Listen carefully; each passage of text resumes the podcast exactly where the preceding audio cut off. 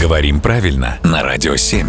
Володя, доброе утро. Доброе утро. Есть у меня к тебе нескромный вопрос, с твоего позволения. Давай. Значит, откуда в русском языке взялся, прости господи, пипедастер? А, прекрасное словечко. Ага. И кажется, что там в начале что-то такое скабрёзное и неприличное, да? Я тебе скажу даже больше. Наш звукорежиссер вообще хотел весь сегодняшний выпуск запикать, но я ему сказал, мерза, не переживай, все в порядке, все здесь абсолютно чисто. Все чисто и вообще даже очень прозаично и скучно.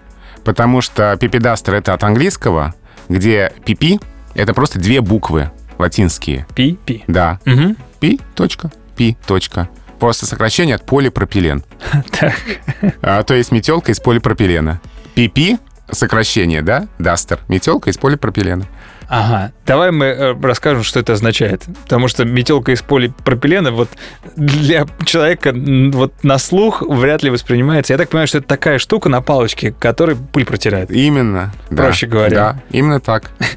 То есть с- слово кажется каким-то очень смешным и неприличным, а Да. на самом деле очень практичная вещь и очень э, прозаическое происхождение полипропилен, вообще какой-то химический термин. Пипедастер. Да. Спасибо, Володя.